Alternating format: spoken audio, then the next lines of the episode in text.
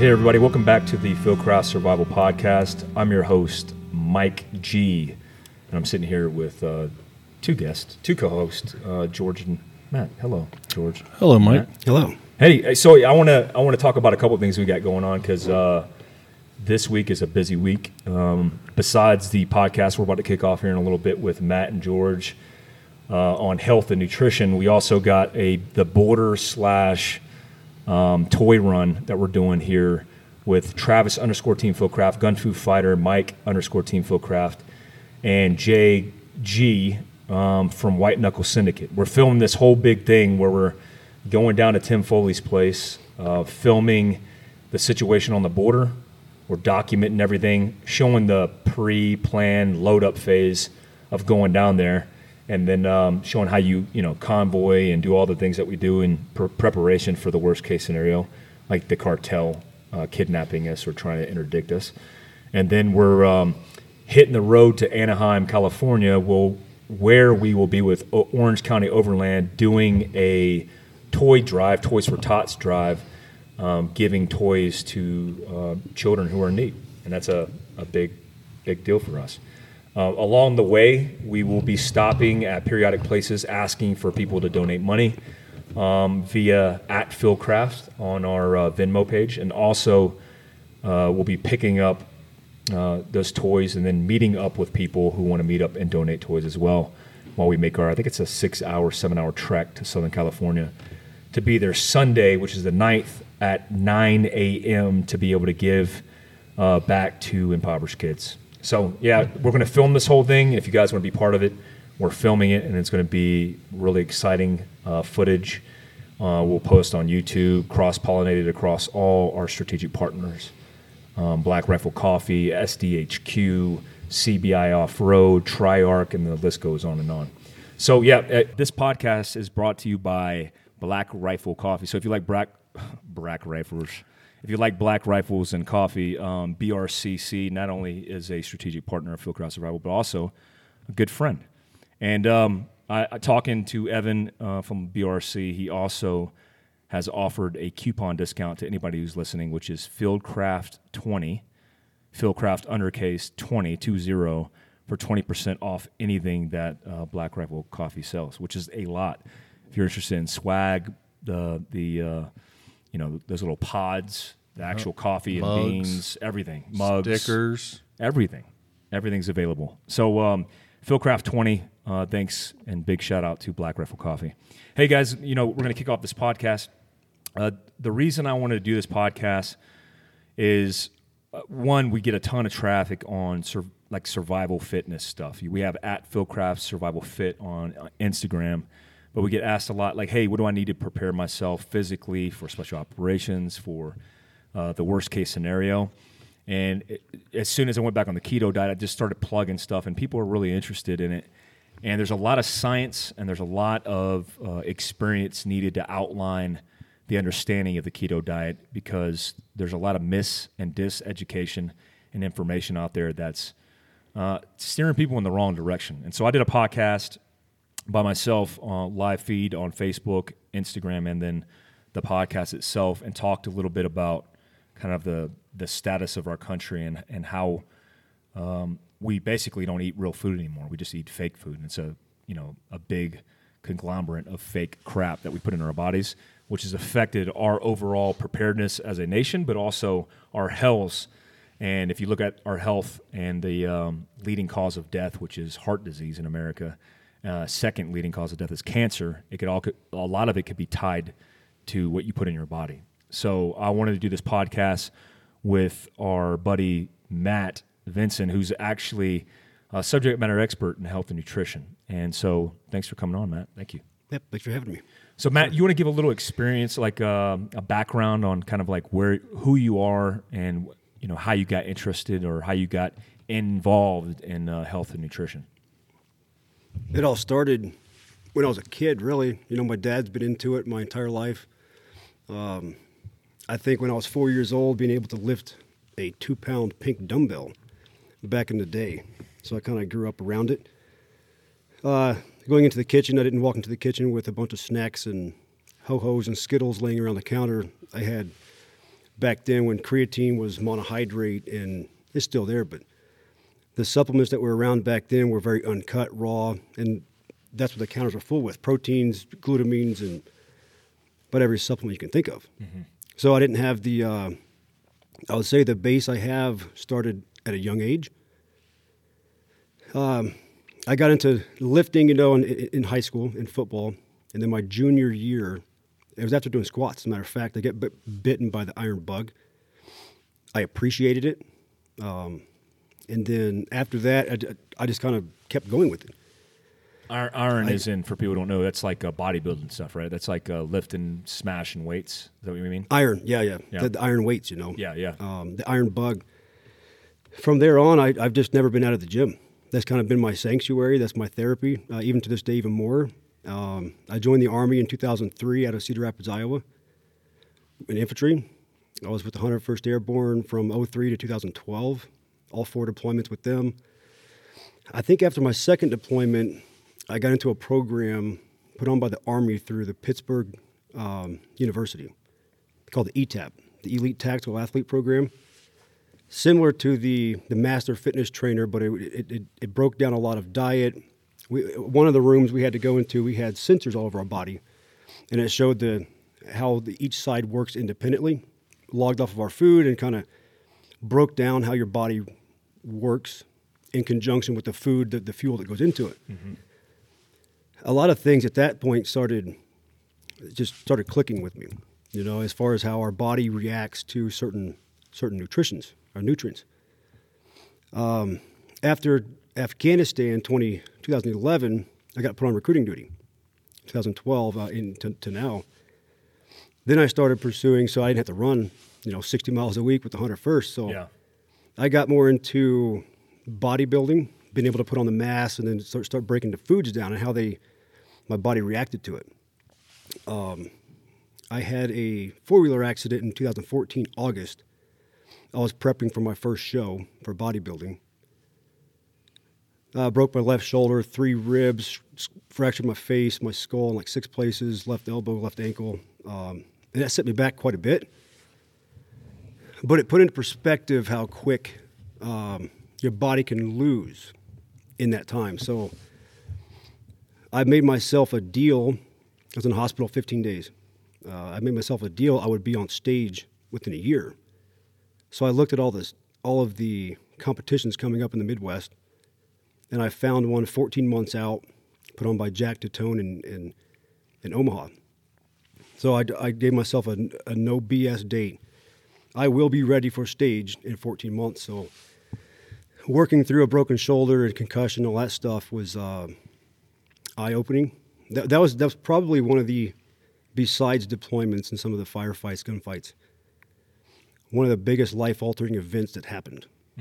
So when I, I, I made the goal, I, I I set the date and I reverse timelined it on where I had to be in 14 months. Then I started. You, you just you just really just become a a science experiment. Anytime you're dealing with supplements, food, and water, you just become a science experiment. So anytime you have a science experiment, you have to have a constant, and that's where the consistency comes in. So it, once you have the constant, you can start. You have the baseline. You can start adjusting things from there.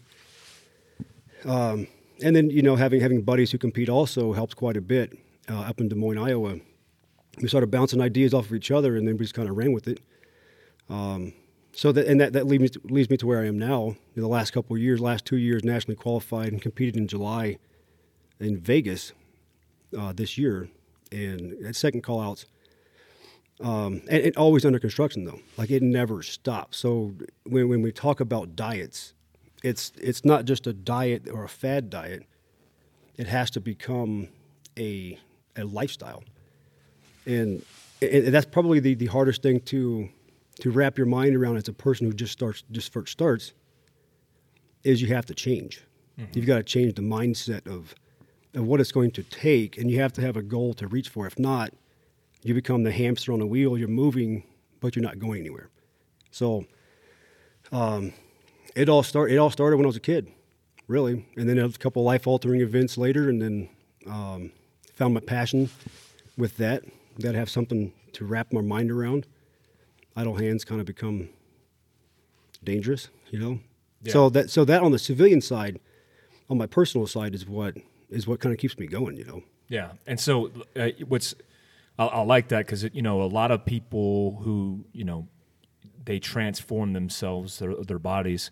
A lot of it happens with uh, kind of like events that unfold themselves in lives, and it might be a tragedy, it might be an injury, uh, or, or it might just be a self realization where like, hey, I need to change things or change the way that I'm doing things. And you, you, something that's interesting that you said too is you have to uh, you have to be able to adapt and change because uh, I'm assuming this, and, uh, and this is kind of a question as well. Is I'm assuming that everybody's body type is different, and so your body reacts differently based on what you're doing.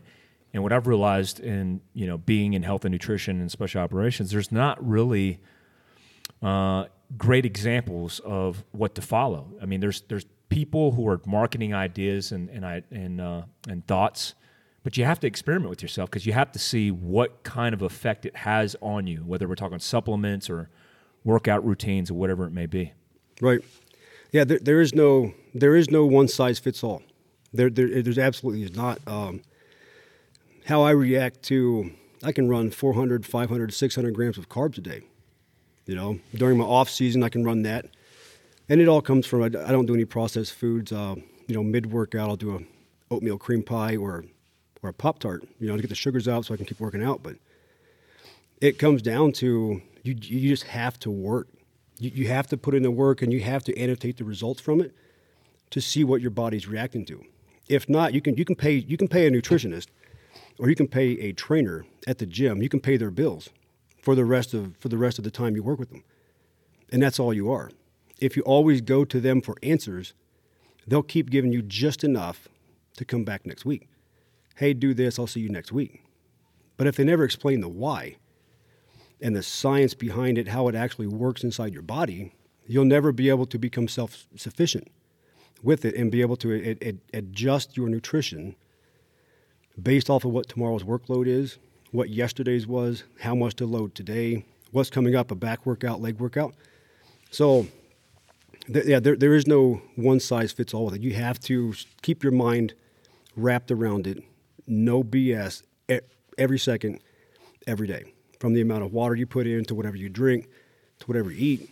Why is it? Why does it seem like um, uh, industry-wise, it, even with nutritionists who are supposed to be in health and wellness and you know benefiting their clients, why does it seem like there's this kind of like uh, uh, disassociation from like the truth? Like nobody really wants to talk about the science of things, and most of it is is aesthetic based, but nobody's digging down deep and trying to understand. Is it because I mean, is that a society problem? Why why don't people?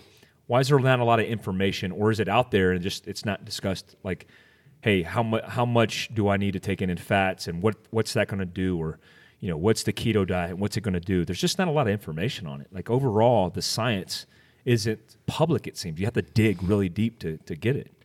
Yeah, there, you have to do a lot of research. You know, you have to do your homework on it, and and to be honest, a lot of people I've worked with, I don't think anyone really cares. Everyone, and this is kind of the society thing, like you said, it could be a societal shift. Uh, we are a microwave society. We want results today. We want them in three hours. We want them before tomorrow. So to sit down and break down the science, if you look at every diet that's out there, whether it's Atkins to to keto to paleos, all of these diets, they all equal one thing. You burn more calories than you bring in. That is the most simple way to look at it. Now you can put a label on all of these things and you can say you have to do a high protein, low low carbs, high fats, low carbs. But all of them come down to one work your ass off. You have to know where you're going, but to know where you're going, you have to know where you're at. So a a an honest assessment of exactly where you're at. Talk to a nutritionist, a trainer. Get the assessment, see where you're at. Where am I at right now, and where do I want to go? If that goal is 30 pounds, then what's a healthy weight loss range? Most don't know it. So any diet you start, obviously the first couple of weeks you lose a ton initially, especially running keto. Um, a lot of it's associated with the water weight, but uh, I guess back to your initial question, like most people just don't care enough to research it. Mm-hmm. They don't. They just want the answers given to them.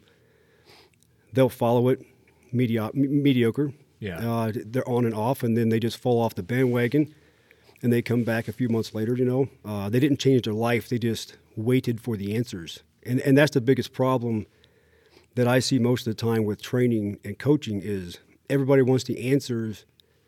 Two months later, they'll ask you the same thing. Yeah. It's like, well, I gave you the answer two months ago. It's the same thing. Go back to your notes. What worked then is going to work now. You know. Mm-hmm. So I, I think it's just everyone just wants answers too quick. They want results tomorrow, and it, it takes. I, I started. So my junior year, '98, is when I started. It's been 20 years. I've been at this for 20 years. It takes just discipline, Yeah. and it just takes a, a very laser-like focus on it. You know. You, you know, your your um, um, so you know your background. You're in the military now. You're an infantry guy. I mean, you're a platoon sergeant. Like you have a lot of experience in the in the uh, APFT realm, for lack of better terminology, the Army Physical Fitness realm of master fitness training and training for calisthenics and cardiovascular fitness to keep your guys healthy and fit. What's the difference? You know, what's the main difference between uh, what maybe you can consider functional fitness, like being in the military when you're on the line? You know, uh, for people who don't know the line, it means like literally you're on the front line as an infantry guy, and you know your job is to deploy and ready uh, for war. And so I try to explain like, hey, that's a different kind of fitness than even the stuff that I'm doing now. And so how does it? How do how? What's the difference? And then um, how do you have to prepare your body for each? Is there a big like are you prepared for war at the level that you're at now, cardiovascular wise? Like is there strengths and weaknesses in, in either or? Like can you explain the difference? Oh, there's huge. Um, on the line, it, it, it was it was easily to put on 50, 60 miles a week on the feet. Rucking, Right. running. Rucking, running, all of it. Um, now, I run twice a year for record. I run four times a year, right? So, so I have PT test twice a year, Yeah. every six months. I'll give myself a diagnostic run 30 days before it happens Yeah. to see where I'm at. Yeah, yeah. And I, I haven't failed it. yeah. You know, I can still I can still What's, knock what's out. your stats real quick just for everybody listening? What how tall are you and how much do you weigh? I'm right at six foot and 230, 230 230. pounds. Yeah, body fat's just under six percent off the caliper. Um, even during off season, I, I've never gone over 6.8 percent on the caliper. So, I mean, that like if you guys don't know Matt, um, like we know Matt, and like he's wearing a jacket now, but six percent body fat is. I mean, when I went to Ranger School, I think I went to Ranger School with eleven percent off the calipers, and I came back probably at six percent. And, and that's after starving for a couple months. So I don't even think I could. You'd have to starve me for three months in Ranger School to get me at six percent. But you walk around that way, right? Yeah, now. that, Okay. that's my off season. But Yeah. it's again, it's because I don't do a lot of processed foods. Everything's whole foods, you know. Um, you catch me during off season though. Like, don't get me wrong, I love me some. I love me some pizza. Yeah. you know, and, and- Yeah. and cheesecake. That's where it's George at. That's what's up. pizza. No way. Not anymore. He's on keto, be man. You can't talk about that stuff. Uh, we'll talk about that in a bit. Um, So, anyways, So- the transformation, yeah. the well, yeah, it's horrible. Um, if I was to be on the line right now, I wouldn't be able to approach bodybuilding the way I do now, and that that's just because the cardiovascular. You know, it, I can still knock out. I can still run a mid 16 two mile. yeah, You know, at, at, at 230, and even I'll start 30 days out from a PT test. I'll start doing. I don't do my cardio is walking. yeah. That's it. What what what is the reason for that? Is that because it physiologically changes the way your body Right. kind of adapts to things? Like, why is that? It does. I don't do so. You, you have hormones. So your pituitary gland releases hormones to to adjust everything. So when it comes to stress, cortisol, the hormone cortisol, when it's released, if your body's under emotional stress, physical stress, spiritual stress, it releases a hormone that that that, that can put you into what we'll call it a starvation mode, right? So anytime your your your stress increases, just like with high intensity training, which I don't do. Uh, my body my body responds way too quick to it. So to keep on the muscle, to burn the fat, I keep the heart rate below 130. So to keep that, that that's that's about three and a half miles an hour walk on a treadmill. I won't start that until I'm maybe 12, 14 weeks out from a competition. I'll do that three times a week. Then when I'm eight weeks out, I'll pick it up to every day, 20 to 30 minutes a day, three and a half miles, three and a half miles an hour on a treadmill. So when I keep the heart rate below that 130, I don't hit a cardio state. So I'm not I'm not making my lungs efficient. I'm just making the body efficient at burning fat. Mm-hmm. So the fat burn zone and a cardio zone are two separate things. So inside bodybuilding and inside trying to keep the muscle mass for aesthetics reasons, um, you can't get into your body's what's like a reserve where glycogen is, is stored inside muscles and organs. I want to keep those there because I don't want to burn those out and then not have anything to build muscle. Yeah. Right. So on the line, Because you have no body fat on your on your Right. body. Yeah. Right. So, so so I want to I want to keep those levels high, and then while still burning the fat. Now, anytime you go on a diet, you're going to lose muscle mass. That that's it's just going to happen. If you're in a caloric deficit, it happens. That's just the science behind it. Yeah. You just have to to stay at that low of a body fat, especially down into single digits. The body doesn't want to be there. Yeah. It's not a healthy range for the body to be there. But to stay there, you just have to build muscle mass. So during the off season, where I'm at now, you've got to put on as much muscle mass as you can. So when you do start cutting it down, you can be next year at this time four pounds heavier with muscle. Yeah. You know, initially you can put on 10 to maybe 15 pounds of muscle in a year, and that's a lot. Yeah. And and and hell, if you start running a laundry list of synthetics, you can put on more than that. But if you can if you can put on four to five pounds of muscle in a year, you're doing well. Yeah. Um, my competition in 2015, three years ago, I hit stage at 180, and July this year I hit stage at uh, 208. Wow. So that's 10 pounds. Yeah. That, roughly 10 pounds a year for three years. And that's muscle maturity. You're just Right. you're keeping retaining some of that muscle, and it's just making you your baseline's changing. Right. Right. So when when the muscle gets more dense, and you get that muscle maturity, like you're saying, that's when that's when the veins start popping. Obviously, you have to have lower body fat, but that's when it, it- look at it like a the muscles in the skin like a like a like a balloon. Yeah. Like a flat balloon is just it looks like crap. Yeah. Yeah. But you blow air into it, it swells up. Now, if that balloon was the skin and underneath it, the air is the muscle, then the veins that are running over that muscle underneath the skin or even through, it just makes everything bigger. Yeah. Right. So to keep that muscle mass is, is the challenge. That takes a lot of food, yeah. a lot. Off season, 5,000 to 8,000 calories in a day. Oh my God. I start I start eating when, when we wake up before the gym about 4:45, 4:30. th- I start eating then. Is it just nauseating? It- That's got to be nauseating. Like I can't The- even imagine crushing that much chow. And I like Uh, chow. The, the yeah, the last few meals of the day. uh, Yeah, it's I will sit there at the dinner table. I'll get home from work, sit there at eight eight thirty, and my hands will be around the my plate like this like the microphone right now. I'll sit there and like, ugh, and just shovel a few bites and just. But so with that, and there there are supplements that help with digestion and things like that that that can help you turn over food quicker. Yeah. but it, it, it's just a grind. Like you just have to want it. Now, not everyone is. First off, not everyone is even going to want to get to that level of physical fitness. Yeah. Yeah. Yeah. yeah. Now, n- on the functional side, having the cardiovascular uh, conditioning is where it's at. So the functional fitness is huge. I'm not a CrossFit guy. Yeah. Uh, never have been. I'm not that agile. Too much mass to lug around to be a CrossFit guy. Um, Yeah. But th- there are a lot of things on the functional side. I my, my agility now. Man, there's times I, I was trying to wrap Christmas gifts, gifts the other night. right? I couldn't even sit in Indian style. Yeah. Right? I lay on the ground. Well, the I- density because how thick the muscle is, right? Right. Yeah. It's just, it, doesn't, it doesn't stretch. Yeah. So I was I was in the prone wrapping gifts the other night. I have that same problem because I'm fat. I just have to work around the fat to wrap Christmas presents. That's so.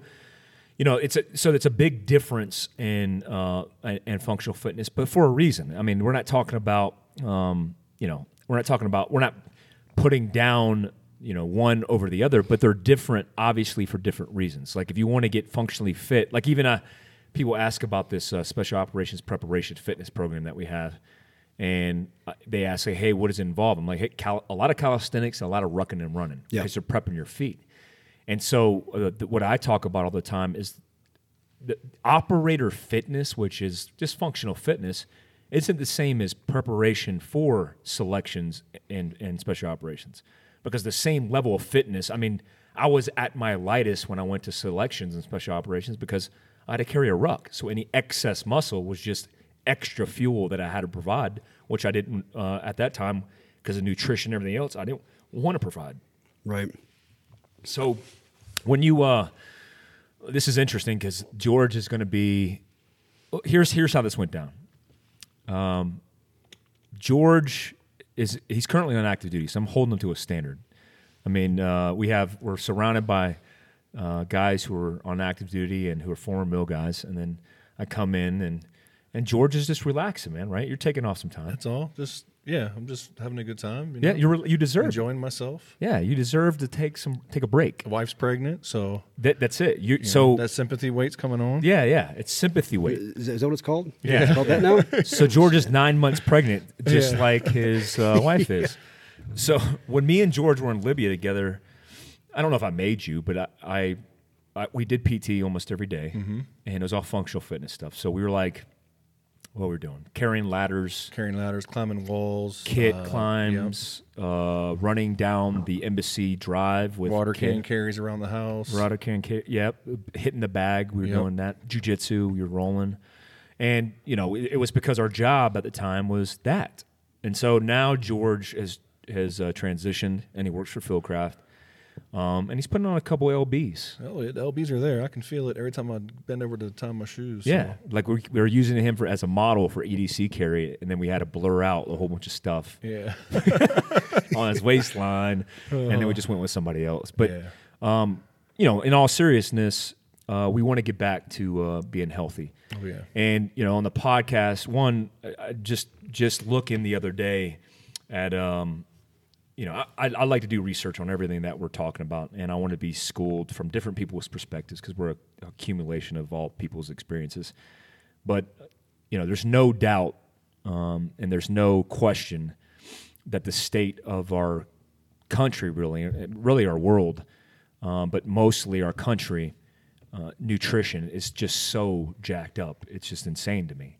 So you know, kids uh, uh, being on keto again, going to a grocery store, and then realizing that everything in the grocery store is packed with carbohydrates, sugars, and preservatives.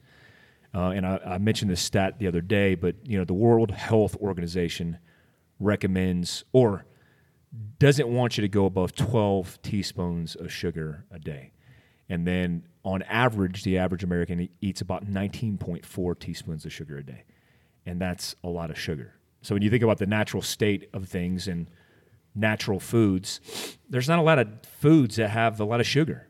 Unless you live in Hawaii and you're you know next to mango and guava plants, like you don't you don't get a lot of fructose in your diet um, naturally.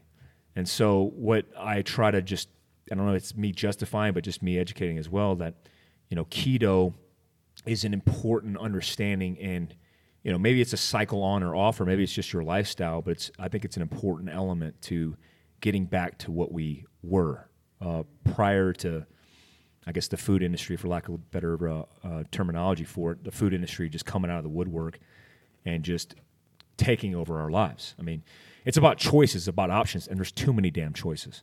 So you know one I, I was talking about this a little bit and george showed some interest in going into keto or going on the keto diet, but Matt is very educated on the keto processes.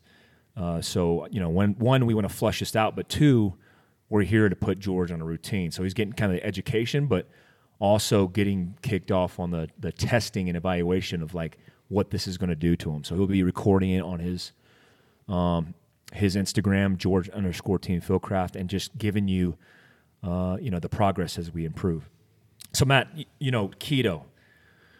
What's your feeling on the keto diet? Like, where have you implemented it into like your game and your physical conditioning and uh, nutritional profile and bodybuilding? I ran, I had to do keto uh, for one of my competitions a couple years ago. it was during a PCS move. I had a I had a PCS move, and I was about I think six weeks out from a competition, and that PCS move from Iowa down to Kansas uh, set me back about three weeks because getting to a new place, getting getting established a new uh, routine, finding the right gym took me like three three different gyms to find the right one that was that was suitable for me and, and my training. So my diet during that time, I was behind my body's, I was behind where I needed to be as far as my weekly uh, checkup and, and my assessment. I was behind two percent of where I should have been at, at four weeks out or five weeks out. So I ran keto. So first off, I'm sorry that you have to run it, George.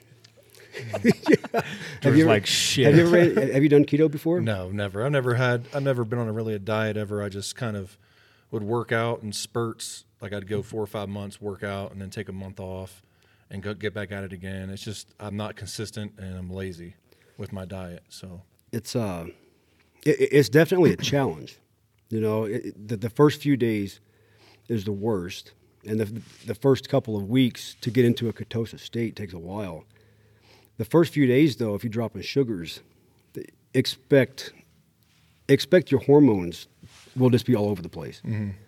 Um, so if you if you do any work or, or research on it, just just check out your pituitary gland and how it regulates hormones and, and and what it can do when your body is in such a deficit. So when you start dropping those, I'll start off with that because not understanding how the body is going to react to it is going to be a challenge, um, and and you just become a demon, right? So I I was talking to Mike about it the other day. Like you, you things can set you off pretty quick until you get into that ketosis state. Um, so I, I ran it going into that competition, and I think it went four weeks on it. I lost a ton of muscle mass, you know. So even with the research behind it, looking at the things that, that cause you to fill out, right? To, to, to have the veins pop in, to have that have that that paper thin look. You have to have that balloon that's that's deflated. So carbs, sodium, and water, when those three things are combined, that's what makes the muscle very efficient. Right. So when, when I ran keto at, at, at that late of a time in the game for that competition, my body flattened because I had no I had no glycogen. I had nothing. My body fat was already I think I was sub four at that time. I was three point eight, I think, to be exact. So I had nothing. So when I ran keto, it was horrible idea, but I had to because it was the last resort to, to drop that low. What I've ran after that, uh, since my body responds so quick to not having any carbs, is, is a cyclic keto. And I think after, depending on, on your body's response to it, after the first few weeks or even the month, a healthier option is to running a cyclic keto. So cyclic keto would be, say, three days of sub 50 grams carbs and zero sugars to that fourth day you spike everything. The blood sugar jumps back up, insulin's released, and it starts pushing this glycogen or this, this, these carbs, these sugars to your muscles and breaks it down to glycogen and is stored for energy. That energy your body can use for about three days, depending on your body fat, where you're at. So after you hit that ketosis state and you drop that body fat down, I would say push for like 11%. If you want to get to a single digit, that's on you, right? So set your goal where you want to go, and then we'll kind of we'll crunch your numbers and watch your progress with it, and then you know watch you watch you grow horns, man. yeah, my gonna- my goal overall goal is to just look good naked. You know what I mean, like everybody else does. So. and uh, you know, but putting the work as well. I want to get healthier. You know, I'm. I, I take two pills for like high blood pressure, and I've been reading on there about you know high blood pressure and keto, but I think it's just my diet. I'm not working out, so once I start the, the diet, cleaning myself out, and starting these little workouts here and there every day. Just every day, we you know take about 20 minutes every two hours, just do something physical, and then you know eat right and get on that diet. So hopefully, uh, and just start shedding these. pounds. Hopefully you don't die. Yeah, I, I just want to shed this weight. I just hate feeling like this. It's a it's sickening, you know. One one of the things that, um, and I just wanted to mention this, like, because you know, the criticism for for keto is when people say, "Hey, it's you're, it's used to lose weight," and they say, "Well, what is the reason?" A lot of people will say, "Hey, you're starving yourself," and and that's they use that as a kind of a platform to stand on against uh, the keto diet. And one thing that I, I kind of have taken from keto because I've cycled on and off for deployments overseas for con- for contracting because I had the opportunity to kind of isolate myself for months at a time and get real healthy. And so it was like it was like cycling it. Um, what I realized is when you're on keto, you know your body's using in your your ketones are, are um, uh, replacing the carbohydrates in your body, and they're literally using the triglycerides and the fat as energy. So it's a large like people don't understand that a large percentage of your intake is going to be in fat and then a little bit of protein, uh, not a lot of a whole crap ton of protein, but a little bit of protein. So it's not like the Atkins diet, you know, where you're saying, "Hey, just crush nothing but protein." And it's unlike paleo because you're taking out the carbs or reducing the carbs below 50 grams, and then re- eliminating sugars. Um, but you're not starving yourself because what I would say is justification for that is we're we're just we're not maybe we're starving, but we're already over uh, maybe we're over fat. We're already overeating.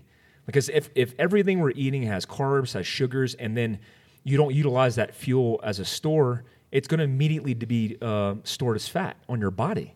So, you know, I, look at it as, you know, during the pioneering days, or you could look pre 1900, before we started shortcutting food because kind of like the socioeconomic um, evolution of our society we were just eating whole foods because that was the only option you had. So now we're a society that eat that that half asses it and then we take shortcuts. So then we go, hey, I'm going to crush this whatever this is, this fake food, but then it just continues to store all this fat and and really all this energy for nothing.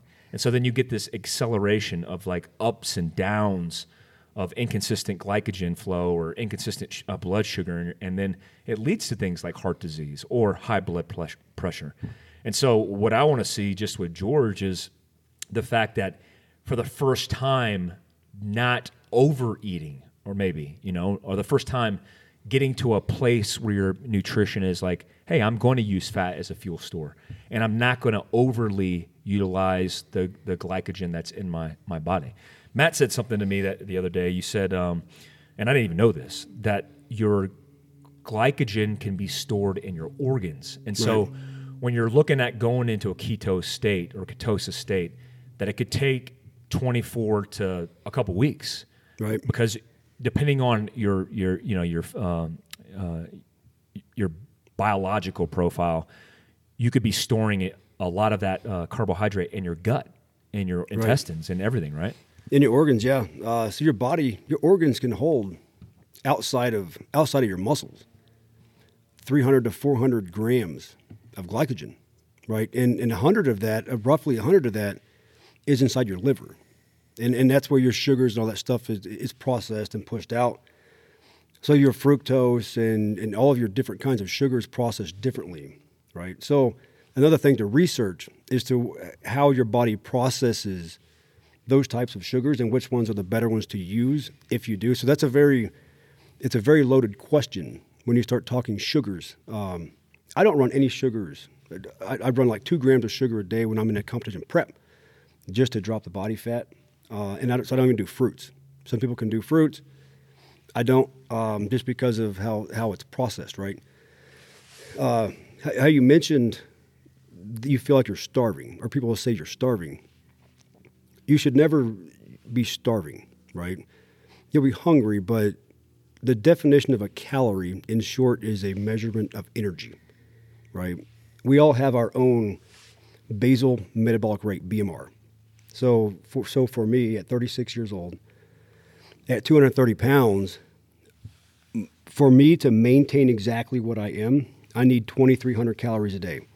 So if I was to lay on the floor for 24 hours and not move, my organs need to so uh, like like a, like a vehicle being an idle, it needs X amount of fuel, and it, could, it can be an idle for like how many ever days the body in 24 hours needs X amount of calories to be exactly what it is. So for me to stay 230 pounds, I need to stay at 2,300 calories. Now, those calories come from three things your macronutrients, your proteins, carbs, and fats. So, one gram of carb has four calories, one gram of protein has four calories, and one gram of fat has nine calories.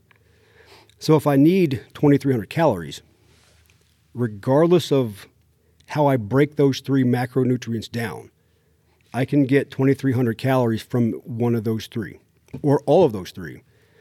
I can split it up into 33% split, or I can cut all carbs out and get all of it from fats and proteins. In the end, calories being a measurement of energy, if I bring in those calories, my body will maintain exactly what it is. To lose one pound or gain one pound equals 3,500 calories. Okay. So if I need 2,300 calories a day, I work out, I burn 1,200 calories in the gym. I've got to replace those plus eat 2,300 calories, puts me in the 3,000 range. I do extra cardio. You know, it, it's, it's, a, it's, a, it's a checking account. What goes in comes out if you work it right. So to lose the weight, the healthy range is to just be negative 500 calories a day for seven days. So if you're negative 500 a day, in one week you'll be down 3,500 calories, equaling a pound. That's about as simple as you can get it, right? That's it. so. If, if you have anything to look at, find your BMR, find your basal metabolic rate, what it takes for you to maintain exactly what you are. Subtract 500 from it. That'll be one pound a week. So running keto, if you're running sub 50 grams of carbs or you're running zero, then you're going to pick that up from fats or, or proteins. Since the, the carbs aren't being utilized as energy, it's going to look for the fats. So if you're running 120 grams of fats in a day, 120 times nine, there's your calories, right? So still hit your still hit your daily caloric take intake, but just burn more. Keep the keep the cardio very moderate. Hit the fat burning zone, so your your, your body is not burning into a ton of stuff sitting inside your organs. That's when you start having your organs shut down, your kidney failures, your your your your, your liver failures um, I would say if, if you can, every 60 days or so, get blood work done to see what the science is actually doing. Then, then, then, you, can, then you can really set it up to look at how the science works and then bounce it off of your diet, which, which makes it a lot more, makes you more efficient at understanding how it's working, you know. What's what's George's start point? Like right now, if you're coaching him, like what are we doing right now? I mean, is he? I know you're going to get his baseline, right? What's involved in the baseline, and then how does the diet work out? How does the diet pan out? Like what, what's the uh, what's his plan for like the next week? If if he's trying to maximize losing weight but also um, dropping body fat uh, as well. Uh, first off, is find. We'll, we'll, do the calculation here in a little bit. Uh, we'll just download an app. My Fitness Pal is what I use. Mm-hmm. I've been using that for years. Um, we'll set your profile in it. How old are you? Forty. And what's your weight? Uh, about probably 265 right now. Okay. So what we'll do is we'll, we'll, we'll set the app and we'll crunch the numbers on it, and it's going to give us the BMR. From the BMR is where we start adjusting how much weight he's wanting to to lose. So we'll set it at one pound a week. That's the healthy range, e- easily obtainable. And then from there, if you if you don't want to run any carbs, then we'll make up all of the calories from proteins, fats small obtainable goals is, is what it's about. If you set it too high, it's unobtainable. You lose you lose track real quick. Mm-hmm. If you set it too low, you get there way too damn quick. It's not challenging enough, especially for guys like us. We need we need a damn challenge, right? We got to wrap our mind around something. So, the very first thing, without even touching any macronutrients, the carbs, fats, proteins, is just sugars. We'll cut sugars out. Yeah. Once you see what happens after you cut out those sugars for that first week, he'll probably drop uh, quite a few pounds mm-hmm. just from dropping the sugars. You know, oh, I'd crush sugars right now too. So especially uh, in the evening when I come home, because during the day I don't like in the mornings I am not hungry at all. Like I have this like nauseous feeling when I wake up. I don't know if it's like fresh air makes me nauseous or whatever it is, but uh, I can't eat before like nine o'clock sometimes. So it's like I'll bring my food here, I'll eat you know while I'm working, but uh, I usually don't eat until I get home, and that's usually around six o'clock. So I, I know what I have to do. You know, I have to, you know, buckle down and like the sugars are the, my main enemy right now. So you fast all day? Today I'll fast. Well, I, sometimes, yeah. Yeah. Or I'll drink water throughout the day, or I'll have like a little, uh, just like a little like Larabar or some snack or something like that. Nothing real big during the day, honestly, and then it's at night where I get killed the most. What, what is yeah. his metabolism doing there? Because that, that I feel like that's he's he's he's without knowing he is he's intermittent fasting but then he's introducing uh, crap. I mean, at the end of the day, is is there something there like what what his body's responding to? Like he's storing extra fat because his body's like, holy crap! Because I know he's not in, he's probably not reaching the 3,000, 2,500 calories at the end of the day. Not not not that you you wouldn't think, but maybe he is. Oh yeah, with a bad. I mean, I'm sorry. Yeah, at night because I'll have a. I mean, my uh, like my dinners. We're not. It's not nothing crazy unhealthy. I mean, it's usually like a good healthy dinner, a lot of protein and fruit or not uh, fruits, but uh, vegetables. Maybe like uh, a sweet potato or a baked potato or something like that. But it's the after that. It's like It's the beer, Mike. desserts. beer. Beer, Uh, Duff beer. I my last beer was Saturday. We I just had that. Okay, one. so you're not drinking a lot. no, I don't drink. I don't have. I have zero beer in the house right now. Well, also it's Nice. a, a sedentary lifestyle. I mean, we're we're Yep. going from active to not being active, and then we're trying to get back into the, the routine. Um, Matt, what what about you you know? You talked to me a little bit about um, your body and how long it takes to get into keto. How do you identify that? I mean, is there is there a measure for that? Yeah, there's um, run. They, they, they make uh, ketone strips. He's or got strips. one. He got one. He's coming Yeah, in the today. strips? It's shipping today. Yeah, we got one today. You can get them at Walgreens and stuff too. Um, you can get the ones that we, we can do your blood, um, or you can just have the, the little urine strips. You just piss on the strip, and then it'll turn a different color. You know, the urine will start smelling very foul, That's almost me like right now. asparagus. Yeah, Where, Yeah. where you're at. Oh, okay. So how? But a guy his size, how long would it take him to get into ketosis? Is it or is it just undetermined? It, it shouldn't take like it, for real. If you if you for real run keto when your sugars are down, two weeks. Max. Yeah, well, I mean, everyone's different, so there's not a, a, a one size fits all. But two weeks, you should be in ketosis in two weeks. Three weeks, if your body fat's super high and you've been eating nothing but crap, and your your, your storage level is there. Um, because you got carbs sitting in your fat. Is that what it is?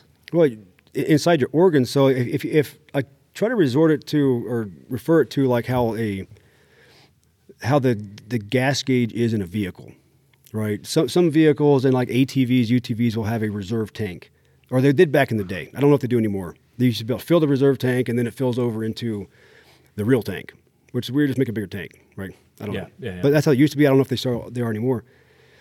But let's say you start running this keto and your body starts burning all of these these extra calories and start burning all the glycogen out of your muscles and your body gets into what's called a de- depleted state.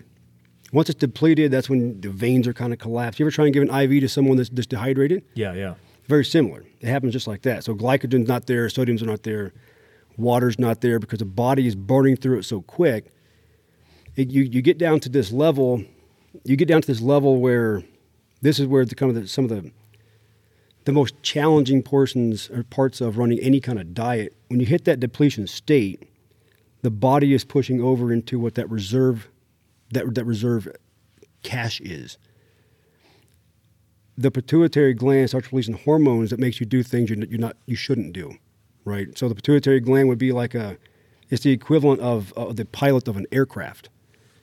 As soon as it feels an imbalance come in it adjusts the toggle sticks to make you do something to level the plane back out so that's where it releases the hormones you hit that reserve state it's a very hard plateau to push past. And I use the word plateau very loosely because I don't like using plateau. But when you hit that threshold, the speed bump we're talking about that's going to happen with it, if you don't push past it, you can push yourself back into that out of a ketosis state. Yeah. Right. Which is super bad for you because it just you'll just reserve everything. I mean, like, how does that?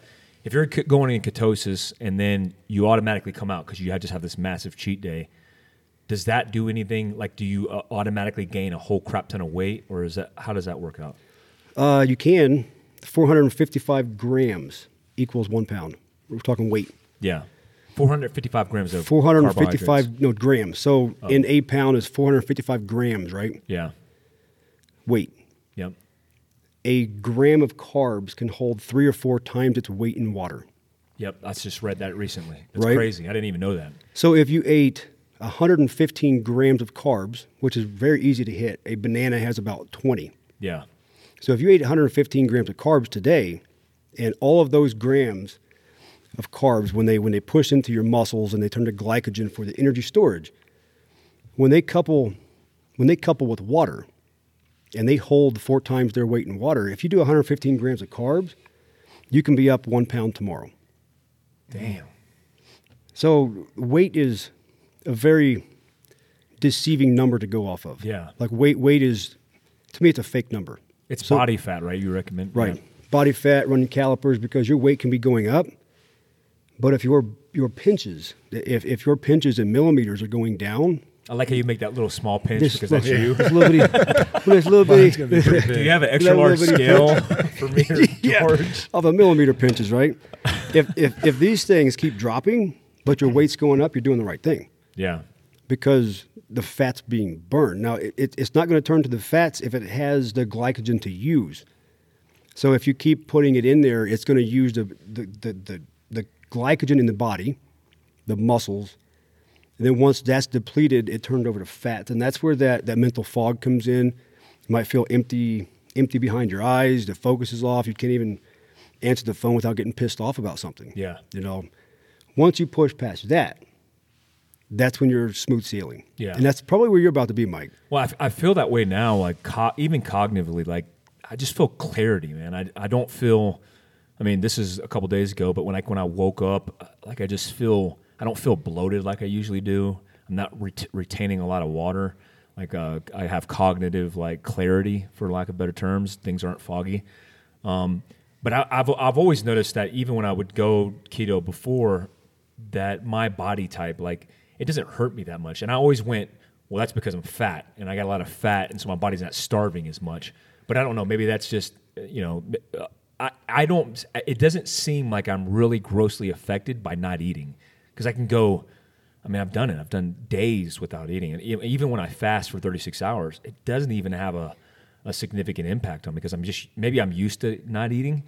So you know, when I think about George going on this um, uh, diet, what are some plateaus? You talk about plateauing. What what are some things that he's going to be faced with?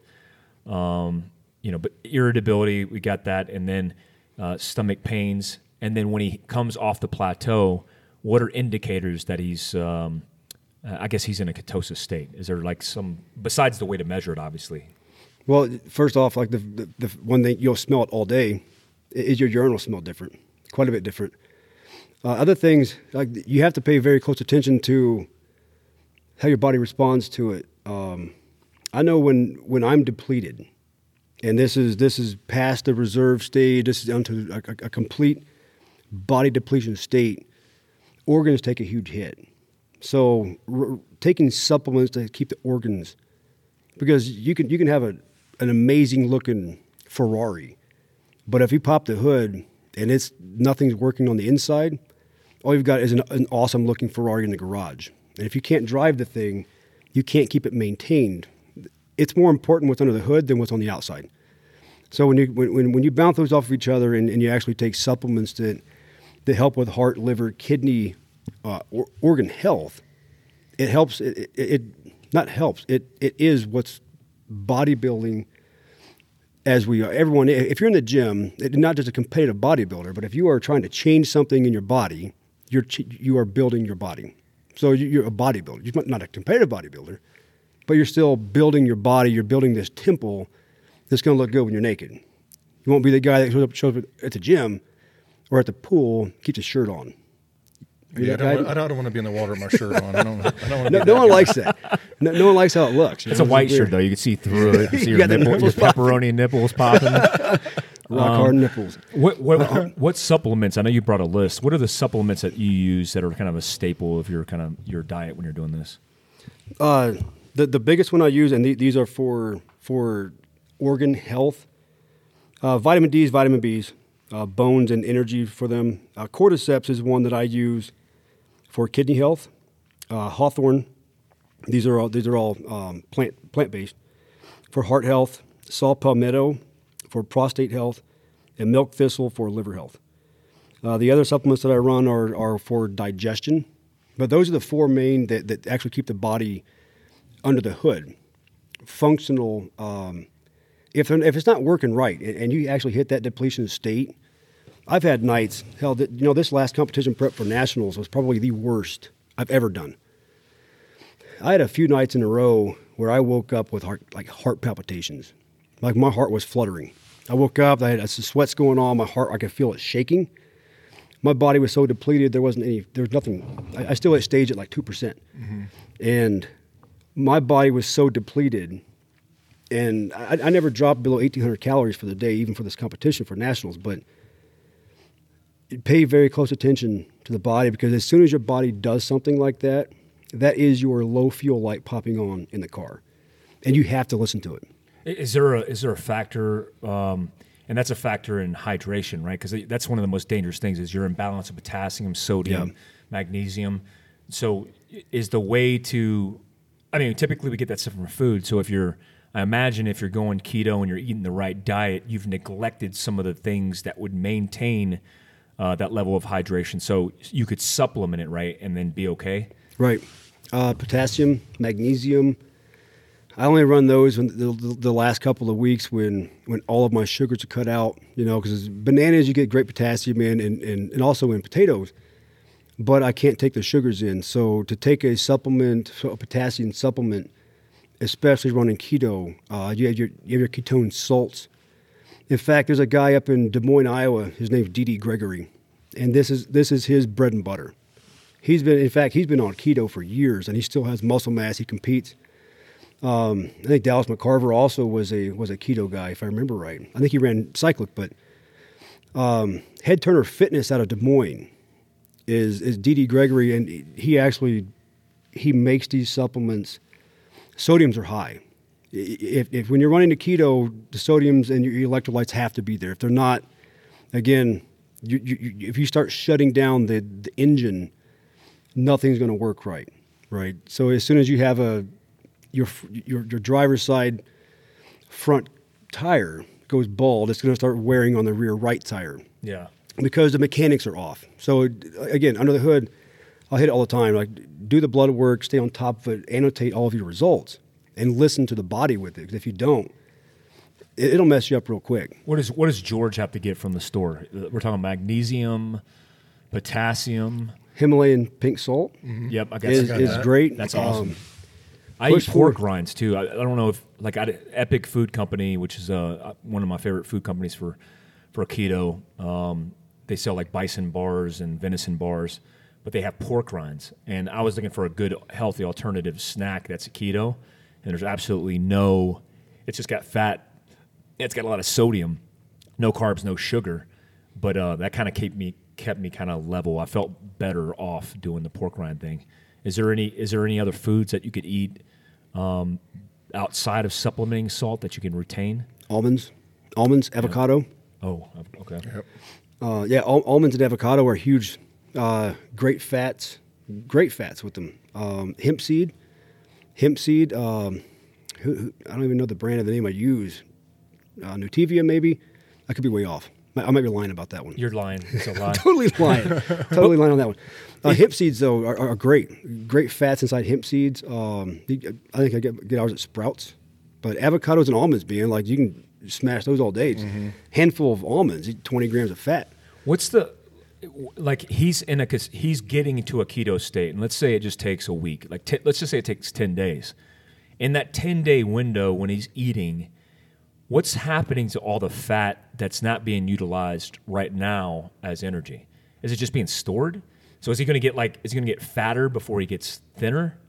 What the like the fats that he puts in his body? Yeah, just until he's like, because right now he's not, he doesn't have enough ketones to utilize triglycerides as fuel. So how is, what are those fats doing? Are they just depositing as fat and Well, calories? fa- fats equal calories. Yeah. Right. So if your if your BMR, if your daily caloric intake needs to be 2,500 calories, and you bring in 2,500, Yeah. and you're walking around throughout the day, if you bring in bring in 2,500 and that's it, yeah, your body's going to use that just to maintain. Now, if you're walking around, add another 600, 800 calories being burned.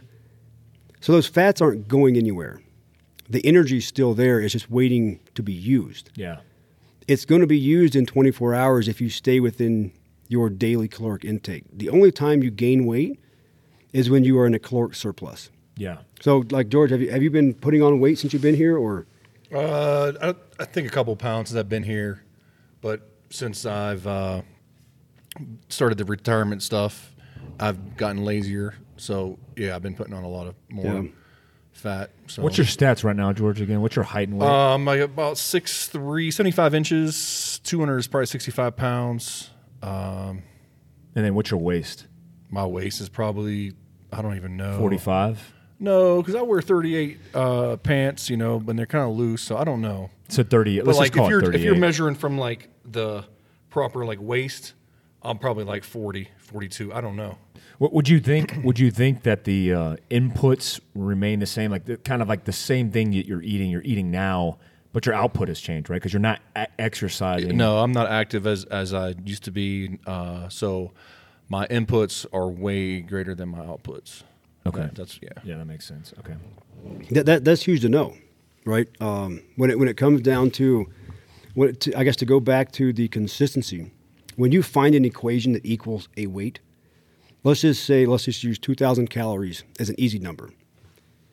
If for two weeks you ate exactly two thousand calories a day, and every day you did twenty minutes of walking on a treadmill at three miles an hour the energy in is 2000 the ener- the energy out is going to be depending on how fast you walk and, and your body weight but you could roughly burn about 10 calories a minute for a 200 pound man right? So if 2000 calories in plus 20 minutes of cardio a day it's going to equal x weight. We'll just say 200 pounds. If you want to change if you want to change the answer the weight you have to change the equation. It's either you take calories away or you increase the cardio, mm-hmm. right? That's just the energy in is energy out. So when you have the consistency and you use, you, if when I use the app because it logs it for As I say, you use it like an analytical tool to be able Right. to measure every single thing you're talking about. and, So and it has to be day- consistent, Yeah. right? It has to be consistent. So if you see 2,000 calories per day for two weeks plus 20 minutes of cardio per day of walking at 20 minutes a day equals 200 pounds. If you take that 2,000 calories and drop it down to 1,900 calories, and you keep the, the cardio exactly 20 minutes, the answer is going to change. Yeah. The 200 pounds probably drop down to a 198, 195. So this proverbial plateau that people say, well, I plateaued out. So, well, no, you didn't plateau. Your body did what it's supposed to do. You just stopped working. Yeah. You found the equation what equals 198 pounds now. Now you've got to change either energy in or energy out to change change the answer. Yeah. So then you drop more calories or increase the cardio. Yeah. Now you, you can only drop so many calories because then then you, you will starve. So if you get down to the 1800 calorie range, which is pretty low for a guy, that's the lowest I've gotten for competitions, is 1800 calories. I just take the cardio instead of doing 20 minutes, 25 minutes, right? And I was actually doing every other day cardio, and then I just took it and did four days a week, five days a week, and then you you see that number change on the end. The weight will change. That's just the science behind it. But you just have to have a constant. If you don't have a constant, you have nothing to change. You don't know how to change it. Yeah. You're like, well, your hamster on a wheel. Like I'm I'm moving, but I'm still staying at 198. What's the problem? Well, the problem is you just stop paying attention Yeah. to, to what it is. Um, it, it's it's not simple at first. It's, it's not easy at all, but it gets easier. And it, hell, it's never easy. Um, it just gets easier if you pay attention to it. You know. Well, I just you know the the thing is standing out to me that you're communicating is everything that we push in tactical training and you know physical fitness, even in mindset. If you want to change, if you want to improve in any performance related industry, they they quantify and they measure, Right. and then they evaluate and then they reassess and they come back and do it all over again. And so, if you want to get to that level um, where you're optimizing any process in your life, you have to be able to quantify. And so, you know, that's you know, I push the Garmin Fenix Three or the Fenix Five. It's because you know I could quantifiably measure things in my life. You know, I could measure temperature. I could measure my heart rate. I could do all these things. And you know, when I you know, I'm interested to see what George's improvement is going to be because you know, a lot of people just live this sedentary life where they're not tracking anything, where they're just completely like hopeful of things working out, but they don't actually quantify. And I think it's important um, understanding when trying to improve in anything. Yeah. You know, what's your let's let's talk about where as we close out. Let's talk about advice, man, because I know, I mean, you have a shit ton of experience. You've you've been to combat a lot. You have years of combat, and you know you you've kind of like transitioned into this other phase of your life, and your nutrition is on point. Your physical fitness is on point. What are some things like in mindset that uh, you use, or is there any tactics or anything that you do to keep you in it, especially when you're looking at these, you know, these. I mean, it's brutal on the body and the mind when you're talking about uh, fighting through hunger and fighting through uh, physical discomfort. Like, what are the what are your tactics? Man, I've taken I, I, have taken so many, I guess, approaches it now. The same I did on the line with, with training in, inside gunfights, firefights. A, a lot of it to a lot of people comes off as arrogance or self centered. Call it what you want. I just love the hell out of me, right?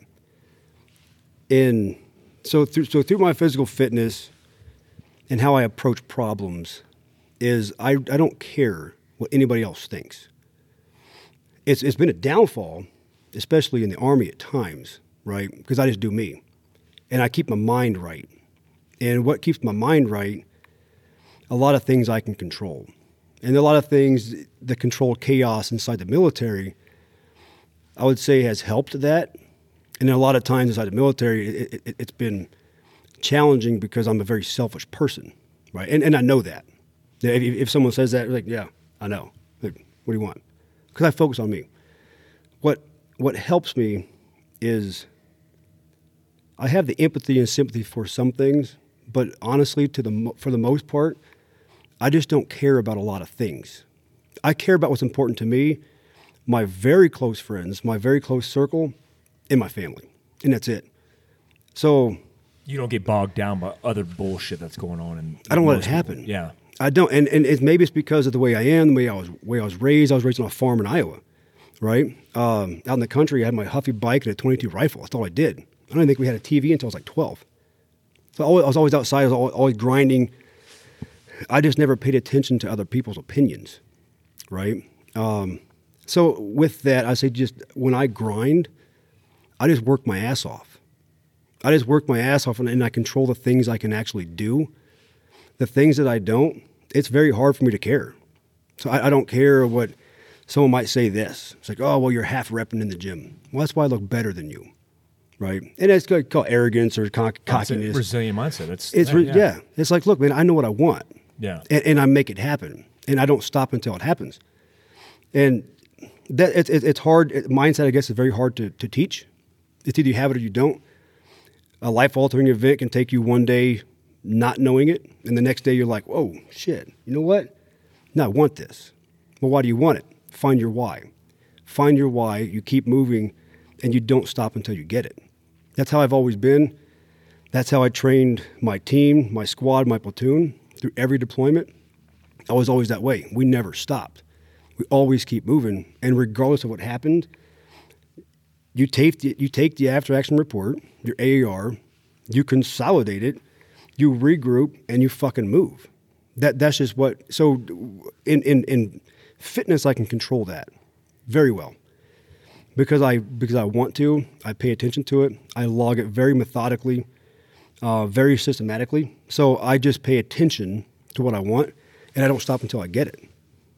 I like that, man. That's some yeah, that's some good advice. I mean, it's just it is what it is. Uh, you know, I think um, that the military, out of all the the things it does to you, um, one of the big huge benefits is how it how you could see results based on your hard work, based right. on the input. I mean, you it literally if you guys are planned, prepped, and then you go on a mission or op because you've planned and methodically done rehearsals and PCIs and all these things that make you uh, more prepared, it translates into victory. It translates into mission success. And you could take that, you know, culmination of how many times you've seen that process and look at yourself as an individual to see the same output, you know, based on uh, how much you give a shit about yourself. And I, I like that. I, I, don't think it's selfish at all. And, and more people who uh, maybe who are offended by that kind of mindset should take heed to that kind of mindset. And at the same time, if you're not taking care of yourself, I mean, you're not going to be able to take care of your squad, your family, you know, yep. your loved ones, things like that. So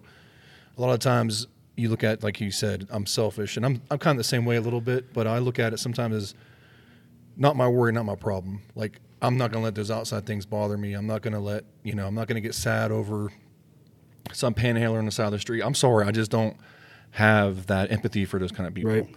So not my worry, not my problem. I, I got I got to take care of me. I got to take care of my family. I got to take care of Fieldcraft. I mean, we you know it's a constant thing. So Yeah, you find your why. exactly. So You find your why. You know, and, and I talk to a lot, especially guys come in the office. You know, talk about it quite a bit. We on a time hack.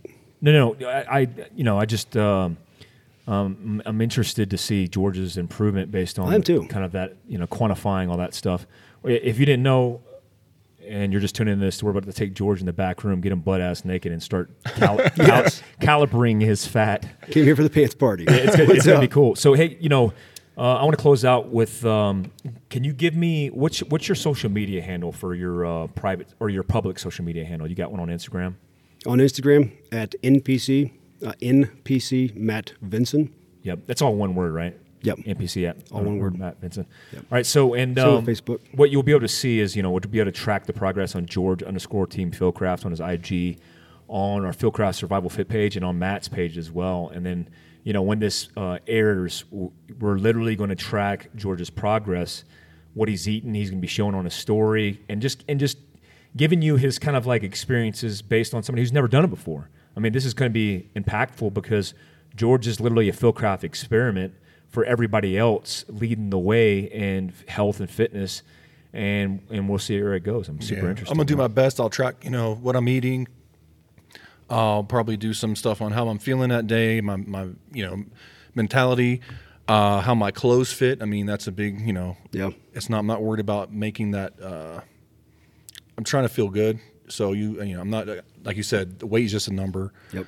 As long as I'm putting in the work and uh, hopefully I'll just feel better. So I'll make sure I'm, I'm tracking that and letting everybody un- understand like how how hard it is, how easy it is. I mean, it just depends. And I might fall in love with it, you know. So You should. Uh, You don't Pro- need to- progress is motivation. Yeah, you don't. progress is motivation. You don't need to do the revolving or uh, um, the staging. What is it called? The uh, ketosis, where you're or a keto diet when you're revolving, like you do. Uh, what did you say it was? Where every three days you gave it like a cheat or something like that, or you? Oh, for uh, cyclic. Yes, You're running a cyclic yeah, keto. Yeah, yeah. No cyclic for no, you. no, Not no, yet. no, no. I'm gonna Not do yet. it. I'm gonna I'm gonna We're put, committed. I'm gonna, I'm gonna try this. Hell this yeah. is gonna be.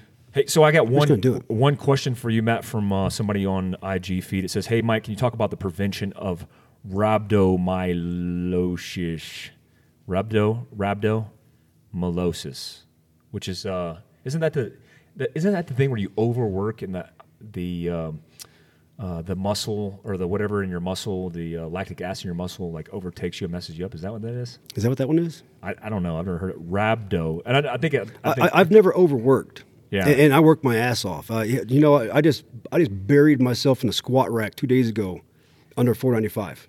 I took my 20th set of legs, I think, um, and I ended with squats, and I got buried. And I actually always do get buried in squat rack because I, I, push myself to the limits on, on, on squats. Um, I've never overtrained. I've just undereaten. There's a huge difference there. Um, so if you aren't if you aren't putting in the energy and you're trying to expel that energy, you're gonna have problems, huge problems. So there's not uh, there's no no such thing as overtraining. There's just under eating. So you have to eat a lot, eat a lot of food. Base base your workout off of the energy you got coming in. If if you're gonna do leg day or you're gonna do a deadlift day, a back day, don't eat only 100 grams of carbs today. If you're going to do legs tomorrow, you might need to you might need to carb up, right? And it's not like on the line where hey, you know, battalion run tomorrow, go carb up, pizza and beer. No, you, get dehydrated. You're going to make the run because you're going to be numb, right? That's kind of the point of it. But um, I've never overtrained. I've never had that problem. I've had buddies who've done it, and and I I don't even want to talk about it. But the ones who did it were no shit on keto because they tried to push themselves and they just started. They tried to push themselves to the limit and passed and didn't have the fuel to actually do it. And this is when they get into that that reserve that, that reserve state where their body has no reserve. It has nothing in the system, and you try to push it to the point where it just cannot work. That's where the problems start. So when I say energy in is energy out, and pay very close attention to what's going in, because it's going to affect tomorrow. Um, there's a transition phase. Your first couple, two or three weeks, is going to be a challenge. So don't you know don't try and go super super balls to the wall with workouts and your cardio if the fuel's not there because the body's trying to get efficient at using a different a different fuel. You know what I'm saying? Um, so to answer that question, I've never had it. I've had buddies who've done it, but they they didn't overtrain. They just underate. They just under underate, and they didn't. The energy in the body didn't support their workout the next day. So so with that, just be careful with with, with how you're going to do your workout. You have to fuel it. If you don't fuel it, then then that's where the problems start in. You know, so don't undereat. Eat a lot of food. Awesome, George. You won't have a problem with that, right? No, I, I eat pretty good. So I just got to change what I eat now. Yeah. So That's it. All right, guys. Hey, I appreciate coming on the podcast, Matt. Thank you for coming Hey, you coming bet. out here, sharing your knowledge. Thank you, George, for being on um, every single day. That's how you roll. you're welcome. Just- just- I do my best. That's it. I know you do. All right, hey guys, that's the end of the podcast. I appreciate tuning in. Uh, again, if you guys are just tuning in, uh, Black Rifle Coffee. Uh, use the the coupon code Fieldcraft220 for twenty percent off on BlackRifleCoffee.com. Hey, thanks to all of our sponsors. Looking forward to this uh, this journey with George and Matt and seeing the progress. You guys could track the progress all over our social media. Also, if you guys want to uh, tune in uh, to this podcast outside of iTunes, we got it on SoundCloud as well. Make sure you leave good feedback. If not, just go away. But leave good feedback and subscribe. Uh, and thanks for the support, guys. FieldcraftSurvival.com. Um, until next time, George, you want to do this? Stay alert. Stay alive. Thanks, guys.